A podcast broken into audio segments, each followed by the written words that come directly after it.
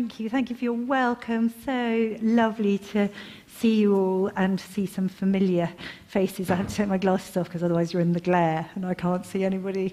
But how lovely to see faces without masks. I can't tell you how nice that is. Because I, I don't know if you're the same here, but this is the first week without masks. And, and that's just such a joy.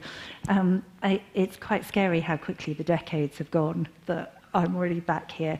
But when we were on the way here, I think this is what Nika was asking me to start with, um, we just felt the Lord was promising a new thing. And then it was so wonderful that we had that song about that. And um, uh, my lovely friend Inga, who's with me, had a sense that there might be some of us who feel we're beyond having a new thing. And God says that you're not beyond having a new thing, that He's got new things for us. So, um, I am thrilled to be with you as I have been praying about tonight. Um, Nika gave me a free rein, and I felt that I should share with you on the grace of God. And our reading is from 2 Corinthians chapter 12. And I just, I'm just going to re- read a couple of verses out from that. God said to me, My grace is sufficient for you, for my power is made perfect in weakness. Therefore, I will boast all the more gladly of my weaknesses, that the power of Christ may rest upon me. Should we pray together? Father, I'm aware I come in weakness tonight. And I thank you so much that it's about you, Lord. It's about your presence. Thank you for the sense of your presence in this place. And we invite you, Jesus, to come with your power and to speak to each one of us tonight. Amen. Um, last week, I attended a funeral, and it was an extraordinary funeral of somebody who had died quite young at the age of 51. And she was the sister of a friend of mine and the daughter of a friend of mine. And um, like all funerals, there were moments that it was sad, but the glory of God was in the church. And the family really knew Jesus. And the service ended with uh, this, um, their favourite song, actually. It was her favourite song by Stormzy. I don't know if you know it, Blinded by Your Grace. And that's the plan, that we would live a life that is so overwhelmed by the grace of God that that's all that we could think of. It summed her up. But isn't that the plan? That we would be those whose lives are so marked by the grace of God. Paul said, and this was, this was his linchpin verse, if you like God said to him, My grace is sufficient for you, for my power is made perfect in your weakness, which is to say, God is for you and his grace is enough for you. We're going to unpack that together because without the grace of God, you cannot know God. So, what is biblical grace? Because, you know, grace is one of those words that gets thrown around in churches. And sometimes you've heard it so much that you actually don't even think about what it means. I want you to think have you ever received an unexpected, undeserved gift? Would have a raise a hand if you've ever received an unexpected, undeserved gift. Grace is unexpectedly undeserved gift and ultimately all that we have that is good is a gift of grace. Your existence. You didn't actually deserve to be created with love. Just take a breath. You don't deserve to take your next breath. It's just a gift of love from God. And we're going to look tonight at two aspects of God's grace God's grace to forgive you, sheer gift, and God's grace to empower you to live this life. And don't we need that help? And I'm just going to have a moment of quiet now and just ask God to be revealing that as we're together. And I'd encourage you to ask the Lord to show you something more of the reality of His grace tonight. So, Father, we ask you tonight, would you come by your spirit of revelation and show us your grace? Show us your grace for us. Amen. So, first, God's grace to forgive, because without that, we cannot draw near to God. And I was trying to think of an example of this, and I was remembering when I um, went to, I had a, a good friend of ours round to lunch, and he had just got a brand new iPhone. And he was very proud of his iPhone.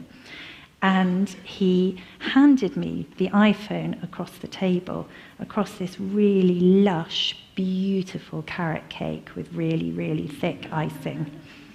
And I reached out to take the, the, the iPhone and I just let go. Somehow, I have no idea what happened. I had it in my hand and it just slipped beautifully, immersively into the icing. And do you know how the, the, you've got that kind of charger bit at the bottom of a phone? It was just absolutely full of icing. And he was so gracious right from the start. I just knew he wasn't going to hold it against me. I knew he wasn't going to make me pay for his beloved new iPhone. And that's a very little picture but God's forgiveness doesn't make us pay for our sins.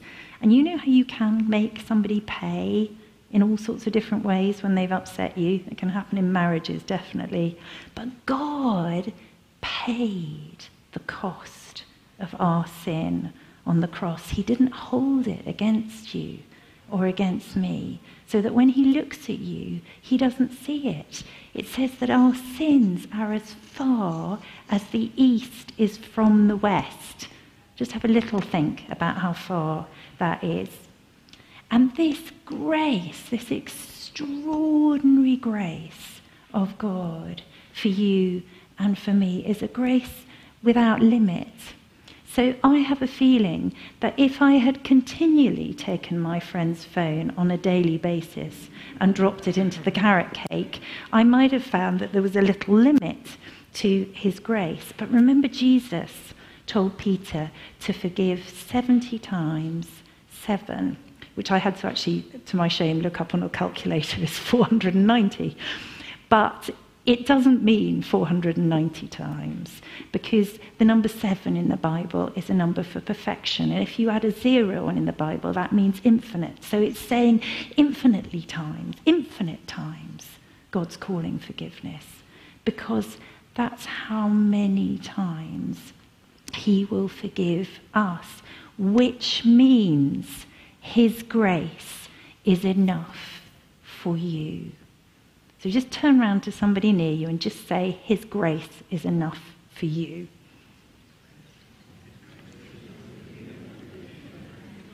Now, just occasionally, maybe hopefully a little bit more than occasionally, you and I show grace to other people, like my friend Cookie did. We have a generous moment. But you see, God doesn't just have the odd, generous, gracious moment. It's not like we have to come, come to him and hope he's in a gracious mood today. He is gracious. It's the core of who God is. So when Moses came to God and asked God to show him his face and to show him who he was, God came before him and he spoke his name to Moses and he said this the Lord, the Lord God, is compassionate and gracious. It's his name. His name is grace. It's his character. And the reason I'm laboring this is because the oldest lie in the book, Satan's lie, was that God withholds. And so we come to God and we think that He's going to be mean and He's going to withhold His presence from us and He's going to hold back His forgiveness from us and that we're never going to be quite good enough for Him. But actually, God is gracious, and that's why even when humanity rejected God, God sent His Son to take my judgment, your judgment, so that we could be reconciled to him forever. And that's why I love him. That's why we love him so much. And this is what makes Christianity different to any other religion. It means that we don't have to climb up to God. You pick any other religion and you've got to climb up. But we have a God who lifts us up out of the pit we don't have to earn the way to God because He pays the way. And tonight, if you don't know this wonderful, compassionate, gracious God who gave his life for you, you can. He says to you, My grace is enough for you to give you a new start. And maybe there's one or two here who feel you've just drifted away from that grace. And the Lord's just saying, Will you hear my voice calling to you tonight? My grace is enough for you. I think there are probably some here who've lost sight of that grace, and we can quickly get in the habit of carrying a kind of vague guilt around with us, listening to Satan's accusations, thinking nothing can change. And maybe our hearts get a bit hard, and we need reminding that Jesus would have gone to the cross just for you. Jesus went to the cross to win you forever. That's how much he wanted you. And if you feel, or perhaps fear, you've drifted a bit too far away, he says, My grace is enough for you.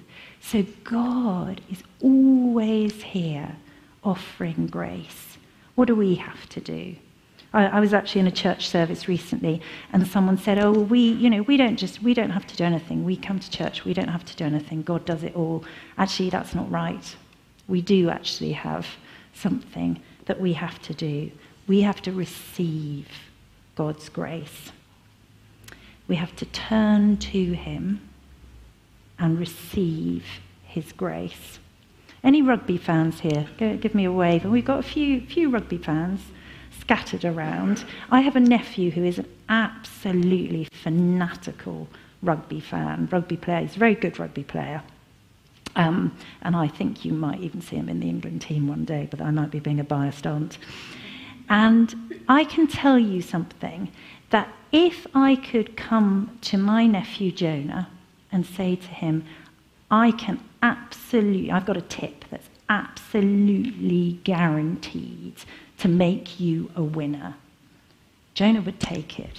He would really want to know it. Well, I have a tip for you that will guarantee you becoming a winner in the Christian life. Would you like to know it? It's an excellent tip and it comes from Paul the Apostle. It isn't actually my personal tip. I have got it with his authority. So this tip is now very worth listening to. Do you want to hear it? Yeah, yeah. It is better than any tip, life tip you will get from any life coach. You can spend a lot of money on life coaches, but this tip from Apostle Paul is even better. He says this in Romans chapter 5 those who reign in life, those who win in life, are those who receive the abundance of God's grace. So, how good are you in life at coming to God and receiving His grace? If we don't get good at receiving His grace, we will be defeated in this Christian life. We have to get this before we can begin to move on to all the things that God is calling us to do. And He's calling us to do a lot of things in this broken world. He's got a mission for each person here that is absolutely individual to you, some really important things for you to do. But we have to begin with receiving God's grace, daily receiving God's gracious gift of forgiveness.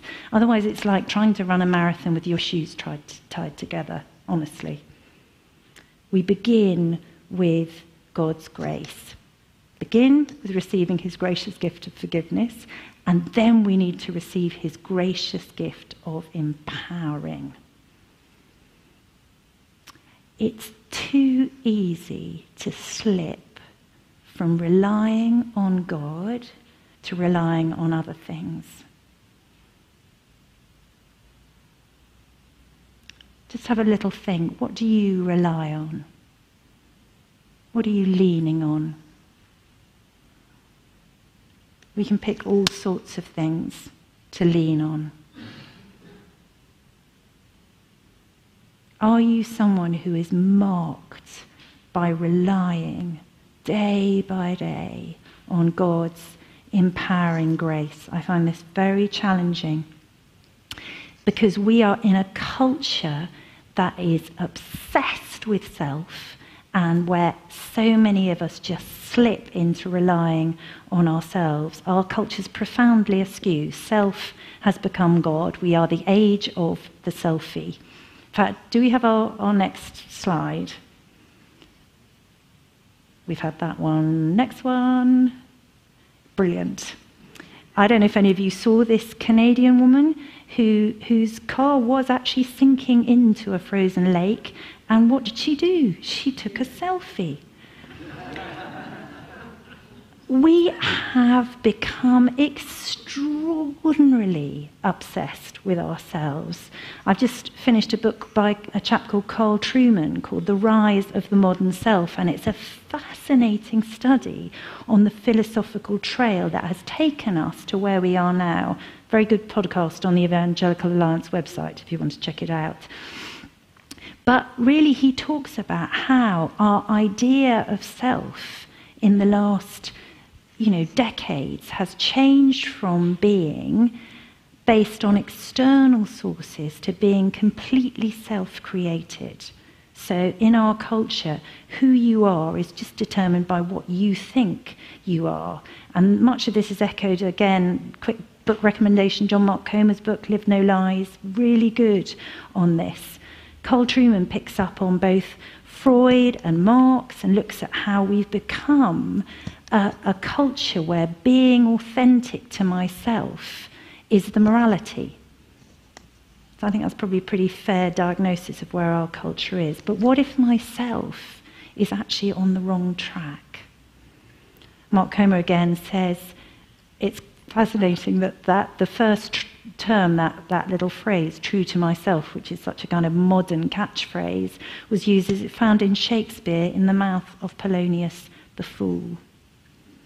We are not designed to be independent selves, relying on ourselves. We are created to be in the image of God. Each one here, just look around at the people around you. We're all created to be in God's image, and Jesus' great plan was to restore us to his image. And the only way that's going to happen is if we rely on the grace of God. Image after image in the Bible speaks of this deep dependence. Just have a little think about it.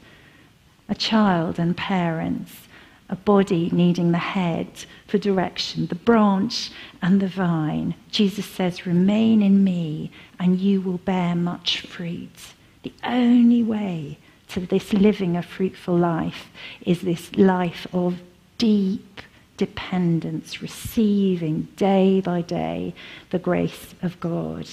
And this really, really matters.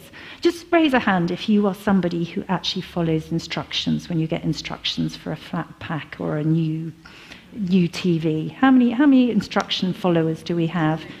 Apparently, only one in five of us actually read instructions, which is why people like me end up getting in a mess. Well, these are really key instructions. Don't miss these instructions.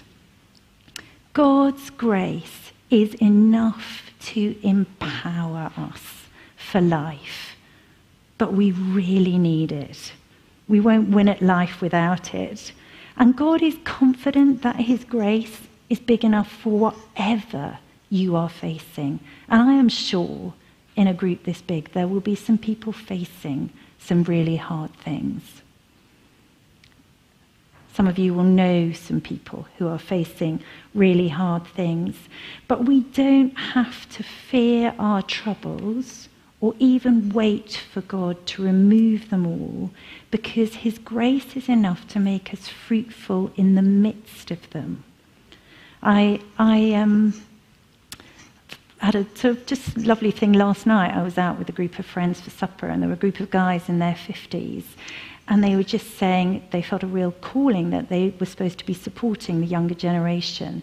And they said, oh, I can just really remember how, in the early days of our marriages, it was so tough. And we just had moments, it was so hard. And one particular guy, Andy, said, Yeah, I remember being up in my room at night just going, God, you're going to have to break into my marriage. You've got to help me. And he did. Because we've got a God who is able to break in to the things that are really hard.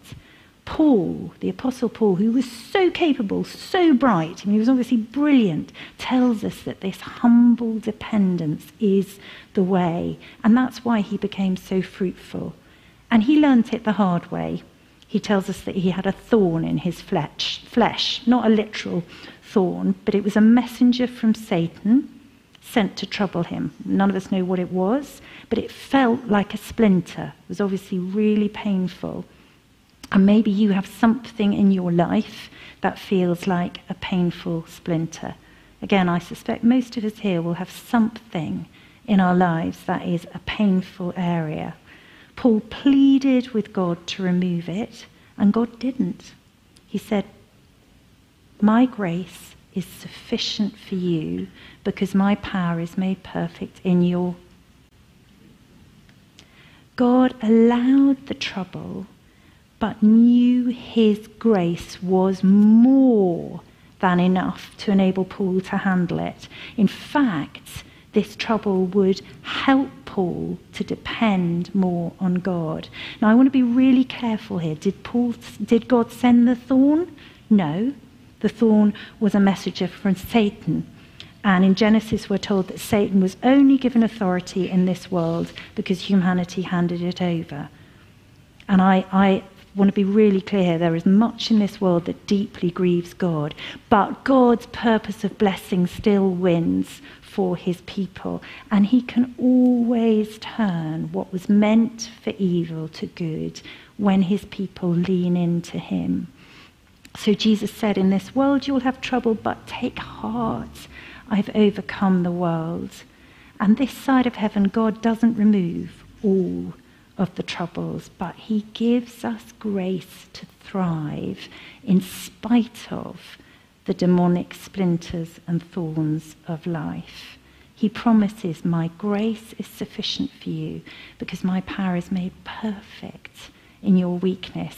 And I remember just very shortly after Trevor died, and I was having to go, I was having had to move home, I had to start a new role, new job, and I was going into this new workplace, feeling honestly really vulnerable and broken. And just saying, Lord, you're just going to have to work. I can't, you know, I just can't do this. And I walked in and I sat next to a girl in, in um, one of the ordinands at the college. I didn't know her yet. And um, as we prayed, I had a, a picture for her of running cones. And I thought, I just feel you're going to be coaching people in running. And I thought, well, this is a bit, bit bizarre. But I, I shared this picture thinking, well, you're just a bit of a runner or something. And she told me she had just, she was literally just setting up a new outreach group. And she was literally setting out cones every day. And it was a running group that, that was a missional outreach group. I was like, oh, how amazing. Here I am at my most broken, and God's so deeply encouraging me and encouraging her that He knew all about her. You see, our, our culture thinks it's all about getting strong, it's all about us trying to feel good. And I've noticed that our church culture tends to follow that a bit. And there's a danger of us having a kind of therapeutic Christianity that is all about me and my comfort. And we start chasing well being more than we are chasing after God. And yes, God cares so much for your well being. And yes, He's a healer, and He comes in wonderful ways to heal. God really loves you, but He knows that you will live your best life when you are not chasing after your comfort, but when you are following his command to live for him and for others. And the good news, and it is such good news, you don't have to have everything sorted to do that. And I find that so encouraging. I can still be a bit broken, which I am in different areas of my life, and so are you, if you're really honest. But God comes when we lean on Him, and His grace can meet us and others in the most extraordinary ways, even when we're wounded healers. So, how do we receive God's forgiving and empowering grace? He is so kind that there are lots of different access points for His grace a bit like my house has lots of taps in different rooms in the house. So I'd love you to just have a little think of times you have received God's grace. Maybe one or two of you could tell me one way you've received God's grace in the last few weeks. Anybody?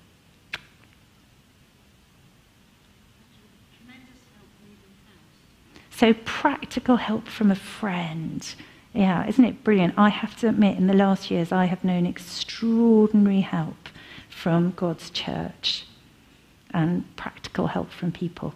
Eh, how else have you received God's grace?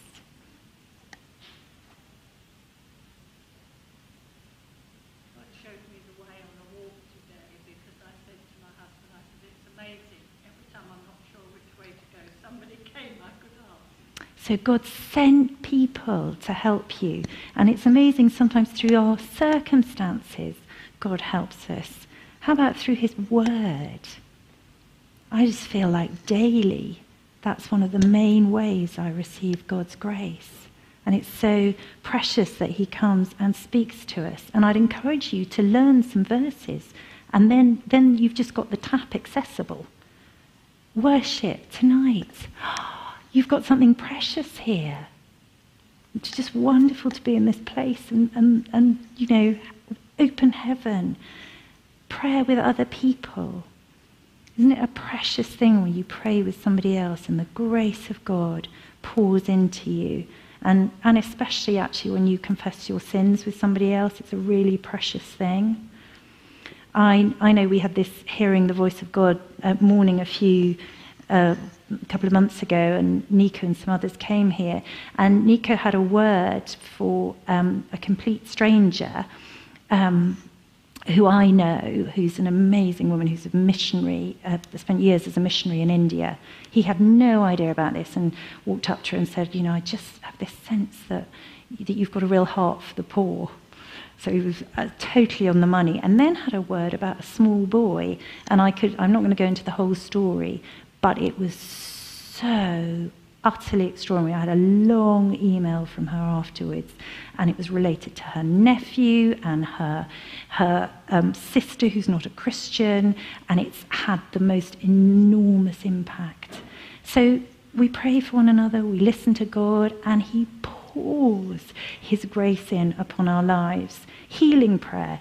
Inga, my lovely friend who's come with me, her, her husband had um, very serious ca- form of cancer, really, wasn't it? Yeah, acute myeloid leukemia.